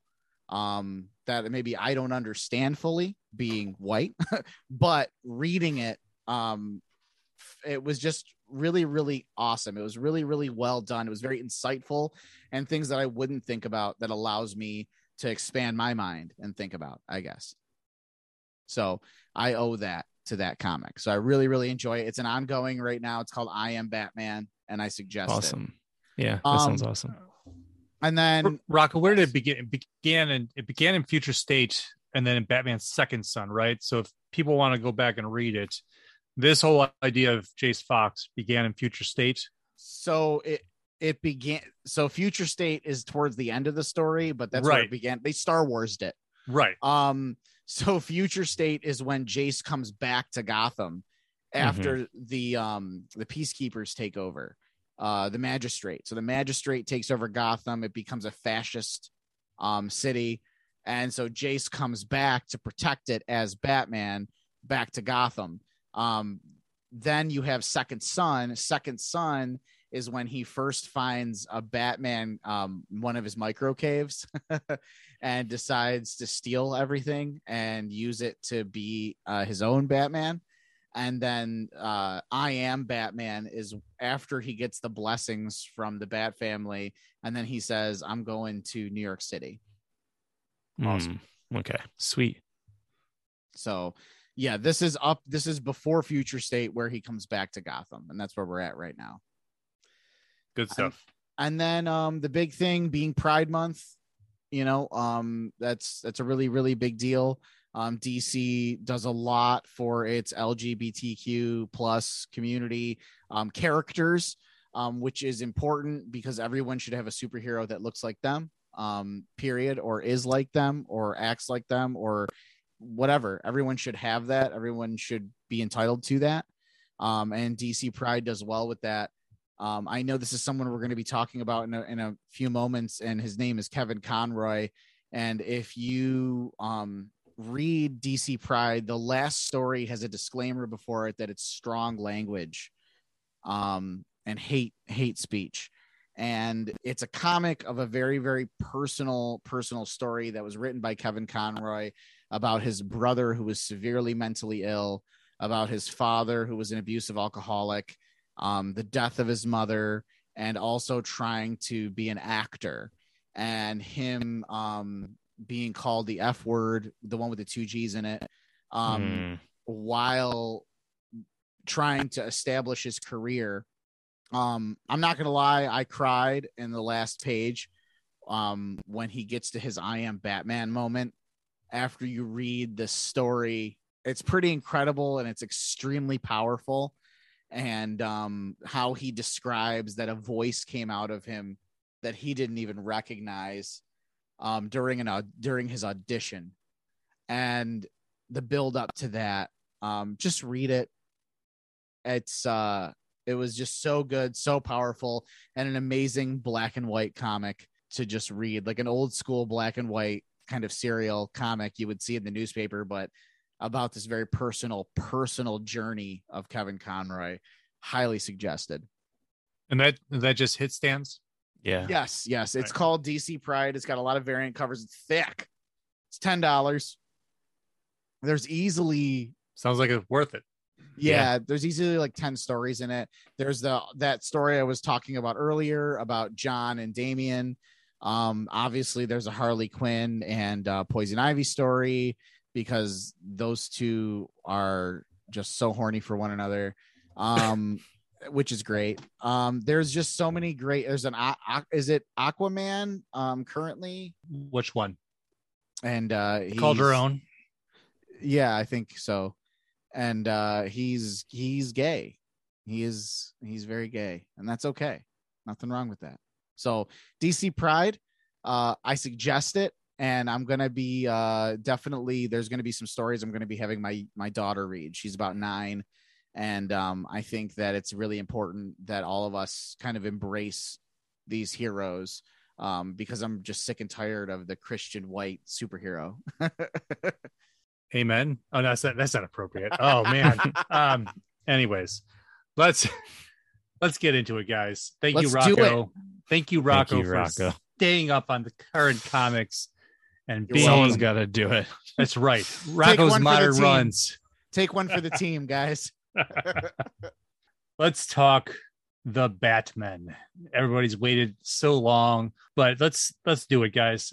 What I've asked tonight is that we all went and ranked our favorite Batman uh, from a list of actors uh, from live action and cartoon, and also our favorite Bruce Wayne.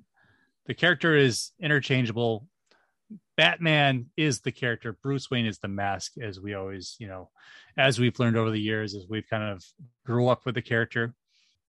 Casey, you're the guest tonight.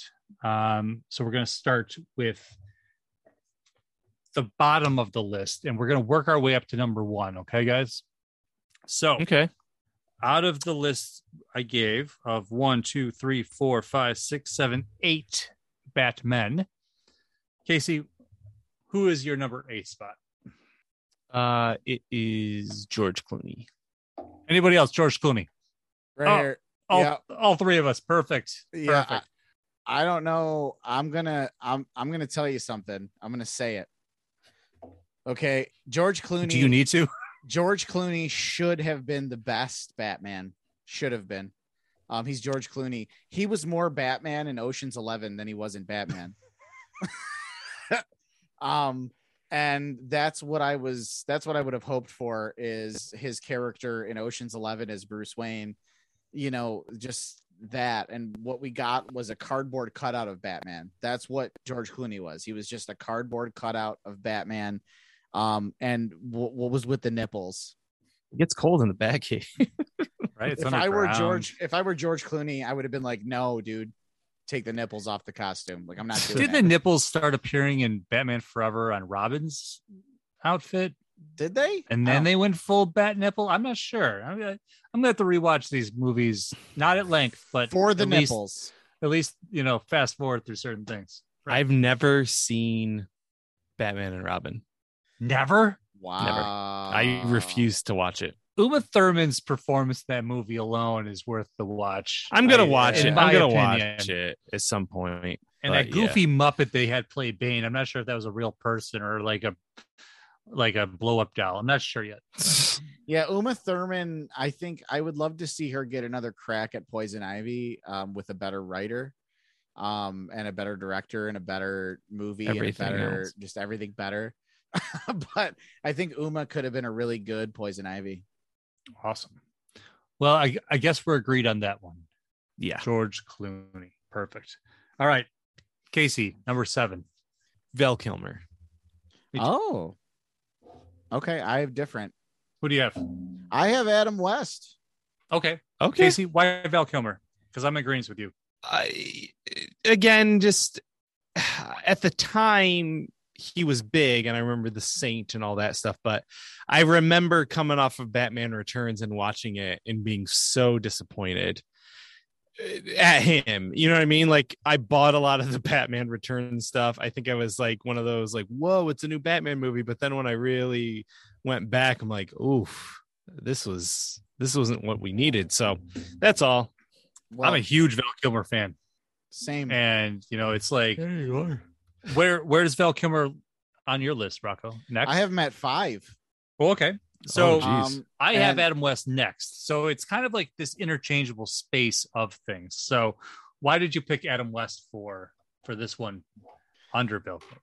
Um, honestly, it, it's just like I'm done. I've I've been done with the campiness, and like I I went recently. I went back to try and watch some of those old like episodes, and they just they don't hold up. But he still has a special place in my heart, and he's always going to. And I don't think it's fair to place him below Clooney or to put anyone below Clooney for that matter. Um, I Fair think, enough. period. So What was your next one, Casey? So my next one is Christian Bale. Okay. Oh wow. Okay. I just Mine is Adam West, and yours.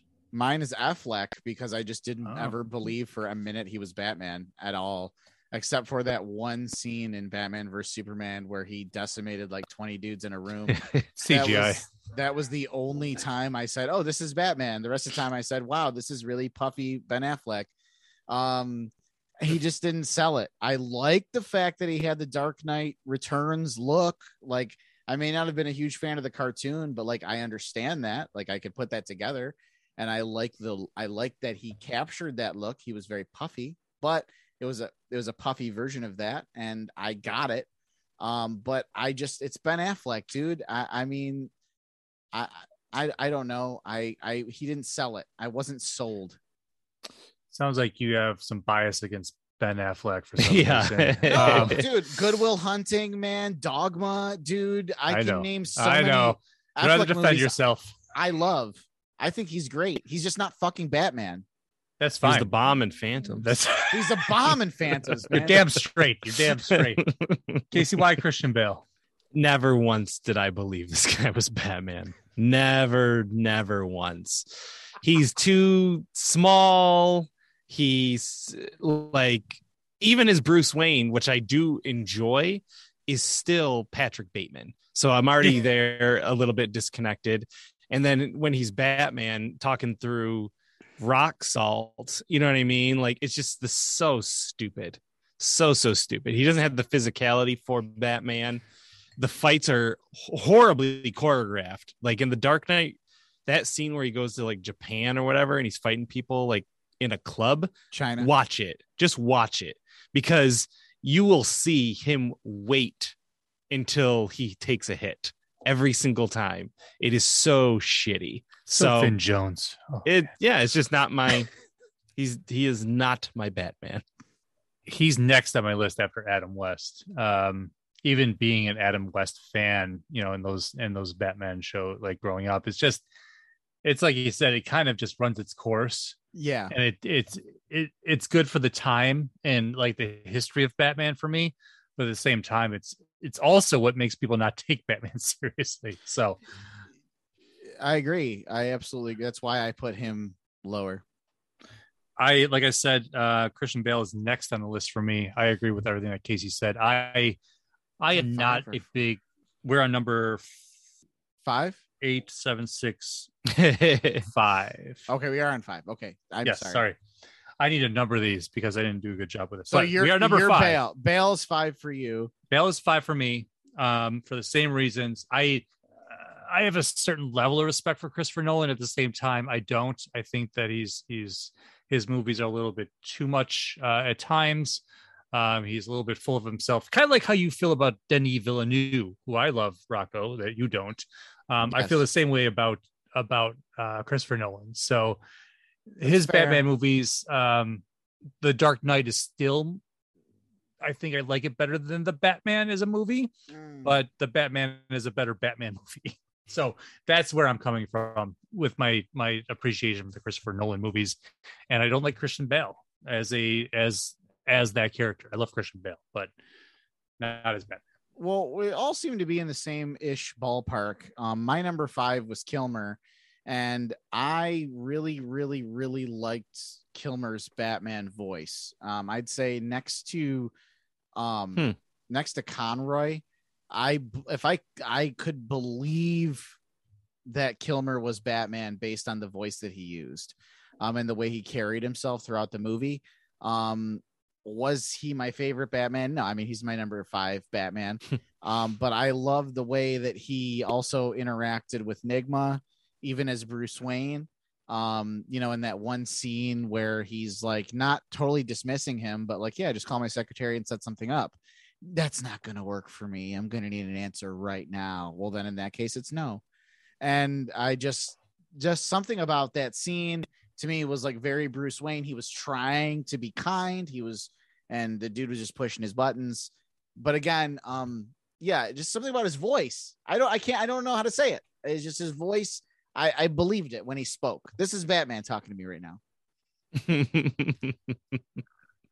But you guys had Bale, and Bale is actually number four, which is where I'm saying, you know, that that he lands here. Um, I think that for all of Bale's faults, I think he is the best mixture and the best dichotomy of Bruce and Batman. I think that microcosm, just that little piece of Bruce and Batman, I think he was the best of that mixture. Was he the hmm. best Bruce Wayne? No. Was he the best Batman? No. But he gave us, in my opinion, the best mix of the both, where I actually believed that mixture. Casey, what was your number five? Uh, da, da, da, da, Adam West. Adam West. Just Okay. campiness. Yeah. Yeah. I think we're all All there right. So with that. number so number four, Rocco, you said I said Bale. Bale. So he's up there for you. Um, Casey? I said Affleck. Affleck. I said Affleck as well. You know, the thing about it is, after the fact of all the mess of the DC ugh, EU, I, I don't even want to fucking say it, but I will because that's what those films are. They are garbage. Um, they, they, they were not put out right by WB. Zack Snyder was not able to tell his story. He had things in store for us that definitely would have worked on some levels. I think that the Batman with Ben Affleck and Deathstroke would have been a good movie Yeah. to watch. Um, I'm disappointed we did not get it.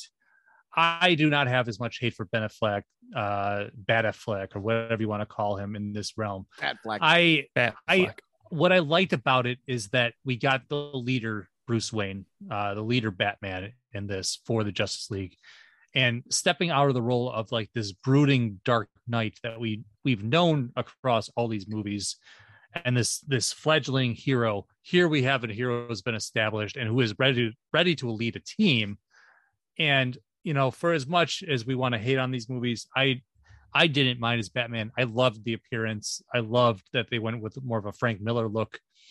Um, and I, you know, those first black and white photos really got me. I thought that was that was it. I was really ready for that Batman. And of course, what what came after kind of diluted all the, that excitement. But um, that's that he does kind of he sits at number four for me because I I do love that fight scene a lot. That fight scene's amazing. You know, even the little scene he does in like the Suicide Squad movie and stuff like that. Yeah, I I think it's like for me, I I he is that Frank Miller Batman. He's yeah. grizzled, he's pissed off, and but then you see things like I remember in that opening scene where everyone's running away from Metropolis, you know, Daily Planet, and he's running towards it to like save people. And I remember seeing that for the first time, being like, "No, that's Batman. like that's really cool." and that's that's my issue with like my love for Zack Snyder, yet my frustration with what happened with those movies. Yeah, So right. awesome. Let's get into the top three.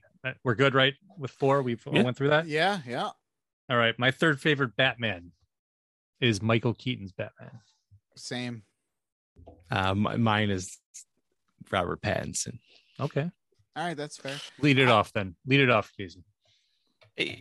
you know um i really thought he embodied the character more than anyone you know not more than anyone else there's there's other in there but you know what i mean like as far as cinematically speaking and of his age and how long he's been batman etc i felt this character was batman and i had a huge smile on my face the whole time while you know i would like to see some fantastical things enter at some point, maybe in this Gotham show. I don't know. But like, as far as just the core character of Batman, I, I never once doubted him for a second in that movie. So I loved it. Oh yeah. I'll, I guess I'll start with a transition of the two characters that we're talking about here. Um, my biggest thing is that Michael Keaton, he is Batman to me. He was that Batman that I saw on the big screen for the first time.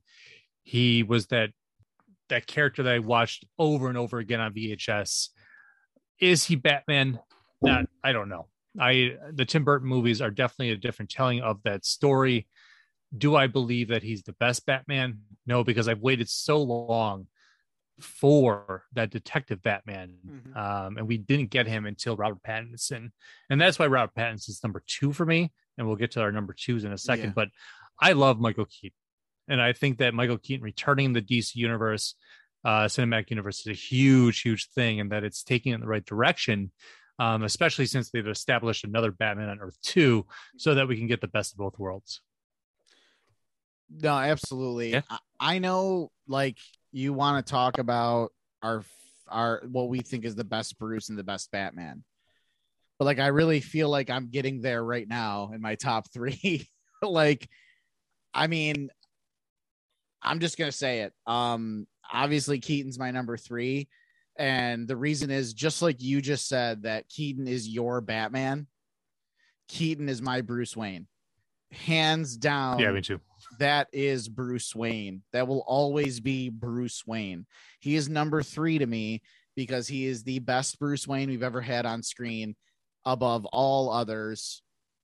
Period. Done. Stamped. You ruined the next segment. I'm just sorry, but that's why I, I was a little worried. shorten it, which is the best thing. Well, that's why, because when you texted me that we were going to do this part, I'm like, all right, cool, because I already have mine. like, I don't need to think about it. He, that's why he's my number three.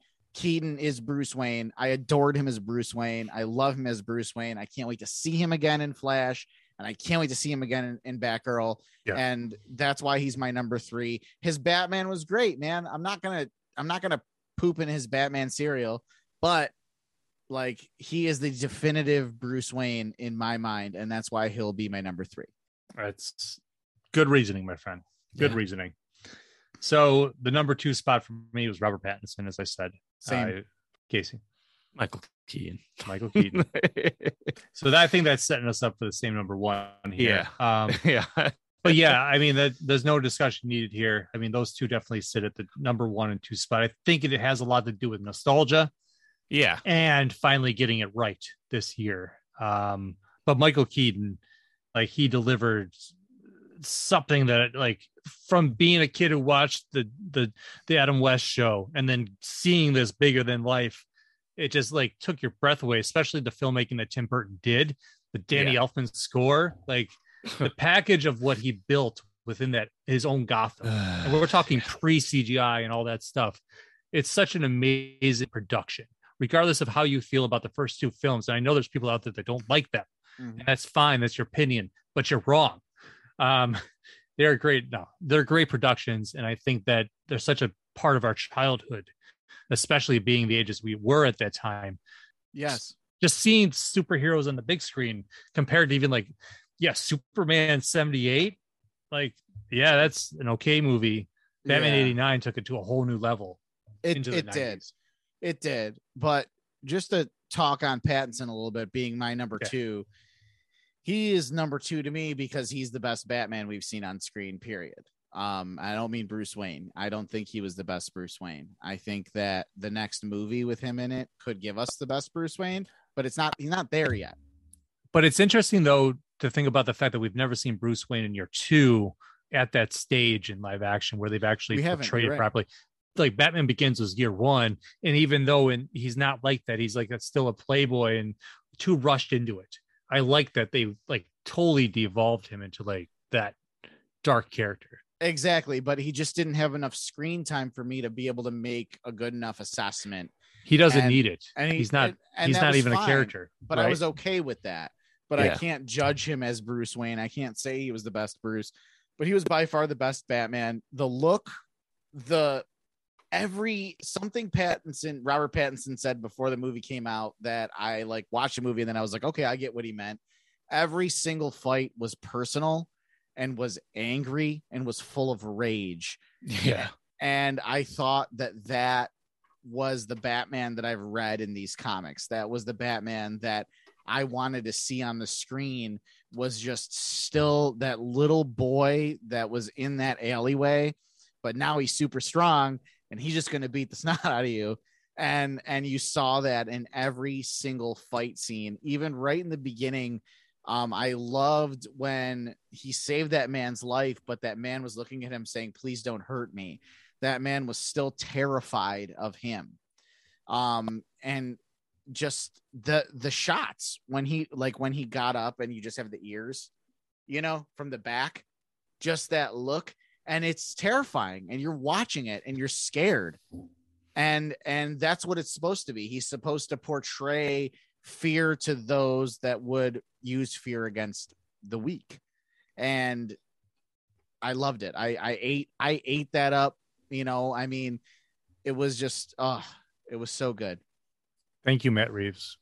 Yes, thank you. Yeah, absolutely. Let me do my thank you notes right now. All right. That's meticulous director. I am glad that he took his damn time um, and that we, Yeah. we got what we got finally. Yeah. So Yeah. let's uh let's go with number one. This is an interesting one because when you think about the fact that all of these character all of these actors have played the character in live action and yet one name sits at the top of our list Mhm. um, and we talked about how influential Batman the animated series is uh, to our life. And you know, you mentioned the story with Kevin Conroy in the Pride issue, and just his influence to Batman. Period. Mhm. Uh, from the show to animated movies to video games Mhm. um, when I read Batman, I hear Kevin Conroy's voice.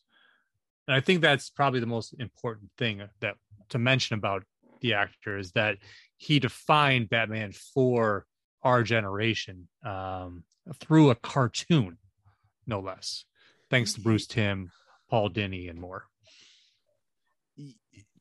Go ahead, Casey. Oh, I was just gonna say, yeah. I I think what clinched it is that he didn't stop being Batman for a long time, right? You like technically he still is, but I'm saying like he did the animated series, but then you also have the Justice League and Batman Superman Adventures, and you have all- the movies and stuff. But then you get the Arkham games, mm-hmm. and it's like it took I won't say any of the campiness because even the animated series, maybe some is a little campy, maybe, but uh, you know, nothing compared to Adam West stuff.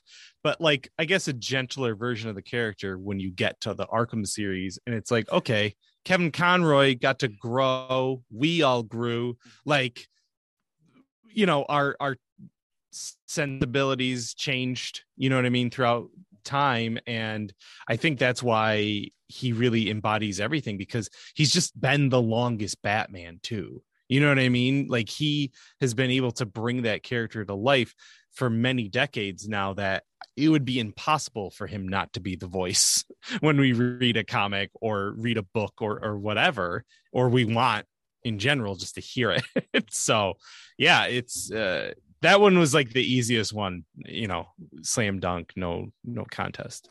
Absolutely, and I think the biggest thing about Kevin Conroy was, and he he does. I I, I said this before I I read his uh, DC Pride ex- excerpt, um, but he was the best mix of Bruce Wayne and Batman. Um, I know it was voice acting. I understand that, but like I believed him as Bruce Wayne and I believed him as Batman and I think that that inner turmoil, um, even in um, uh, really displayed in Mask of the Phantasm, um, where he Yeah. has Andrea, um, you know, and that whole side story. I think that that was such a big, that was so big, that was that was so amazing. Um, he again, Chris, to your point, yes, when I'm reading Batman comics, that is the voice I hear in my head. And then I distinctly remember like when Batman Arkham Asylum dropped, I was God, I was living with a bunch of friends.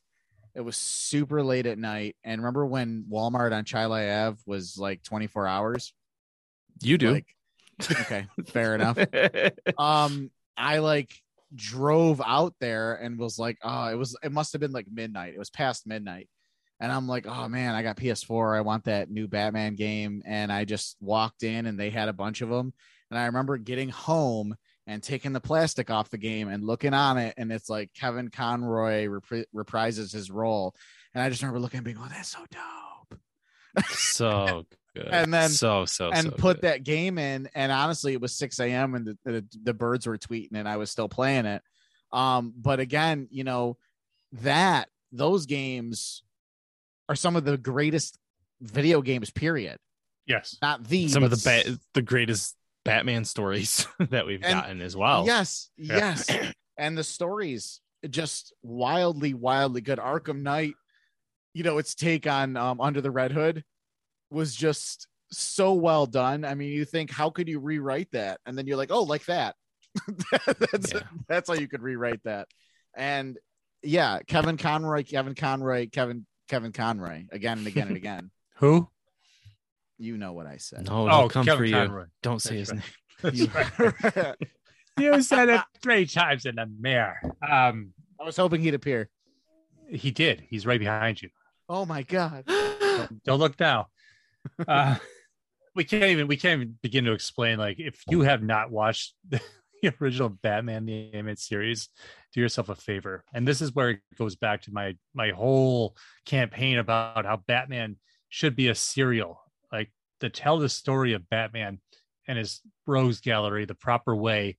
It needs to be told over an episodic story. Like, there's so much depth to it, and when we get movies with the same villains and we don't get to see the depth of it and the different ways that he deals with his different villains and how intelligent he is.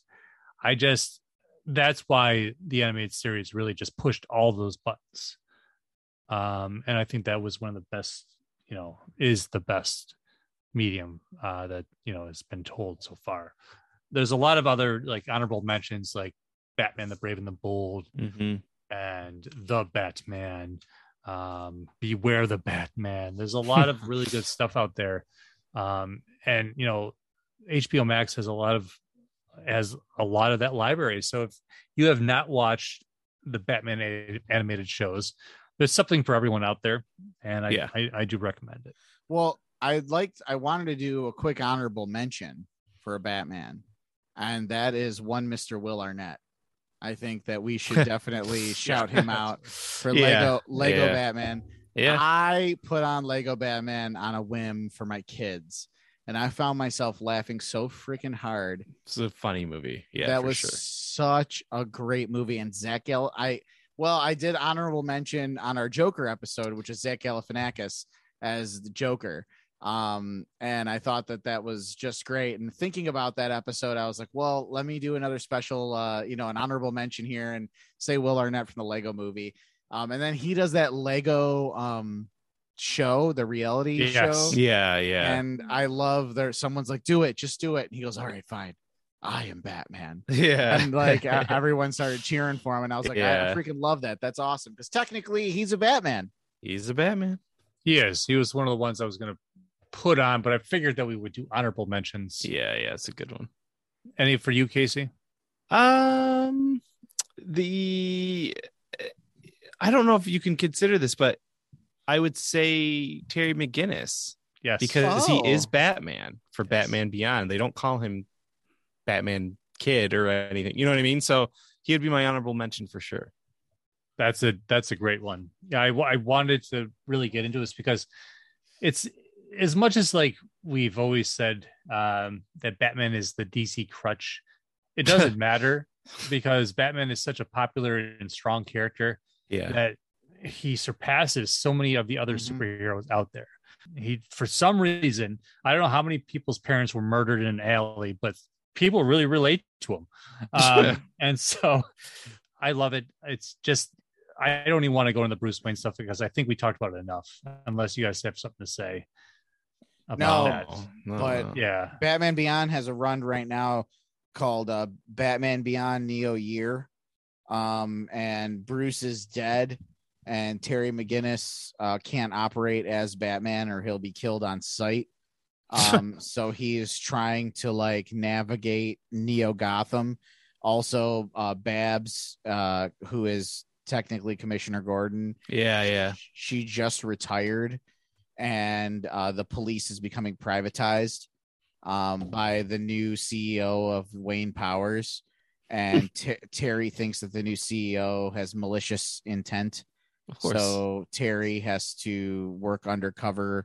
And oh, he had to strip the bat suit of any internet connection. Um, so it's got like no frills, and he was making jokes like Bruce used to tell me all the time back when he first started as Batman. He didn't have any of the tech that I had, so now I guess I have to, I have to do that. That's- and I pretty badass idea for a story, actually. Yeah, it's called uh, Batman Beyond Neo Year, and I highly suggest it if you're a fan of Batman Beyond, and I happen to be. So Awesome. Well, as uber fans of Batman on this show, I'm glad that we got together to talk about this because I love these kind of episodes. Right? We can go into individual characters, but no, you know, no other character besides Batman has this much influence. There's a f- select few, and I'm sure we'll talk about on the show. But the fact that so many different actors have played the role, there are so many different stories out there and such a rich history. This is this is where we're at. I mean, comic books have reached basically the pinnacle of pop culture, and they've they've become so influential in everything we we look at these days. And I mean, especially when like all the big bigs in Hollywood are like, well, comic book movies need to go away. Do they? Because they're making billions of dollars and you're just jealous. So Well, it's just like then make a better movie. Like I Right? to tell you, like no one cared about the Last Kingdom. Like I'm sorry, we didn't care. Don't blame it on Marvel and DC. It ju- you know, I don't know what you want from me exactly, but anyway, did you say shut up, Ridley Scott? Is that what you said? pretty much just Oh, shut, okay. just just make Okay. like he's made so many amazing movies, Right. dude. Just make I don't know, just make another Listen, one. I love him. I tell him to shut up at least once a month. So yeah, I good. love. I Ridley Scott is a visionary. Make another visionary movie, bro. Last Kingdom sucked. like, I don't. What do you want me to tell you? Oh my Uh, gosh. I'm sorry, but anyway, What no, doesn't suck is Batman, and he will not suck as we head into his hundredth year. You know, in in the next twenty years, it's gonna be crazy because we'll be alive for that. I, I hope.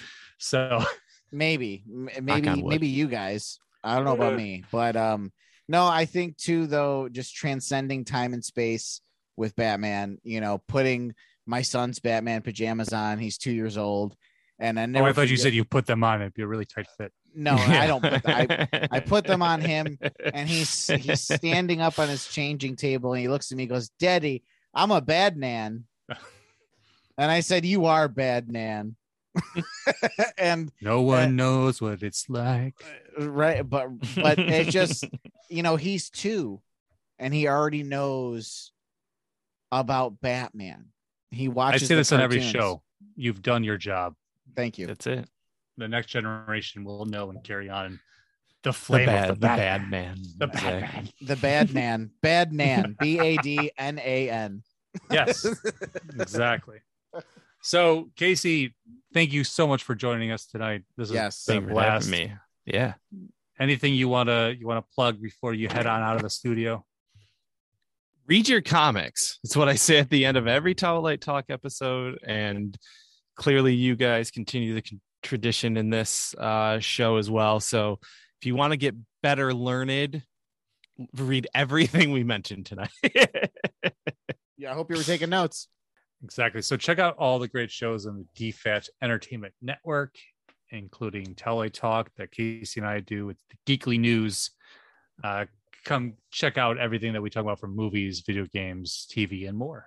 yes always check out everything on DFAN Entertainment, including also Star Warriors that uh, we three are on the panel for, and uh, Star Warriors Marvel Comics, which is out monthly, which is Chris and I go figure.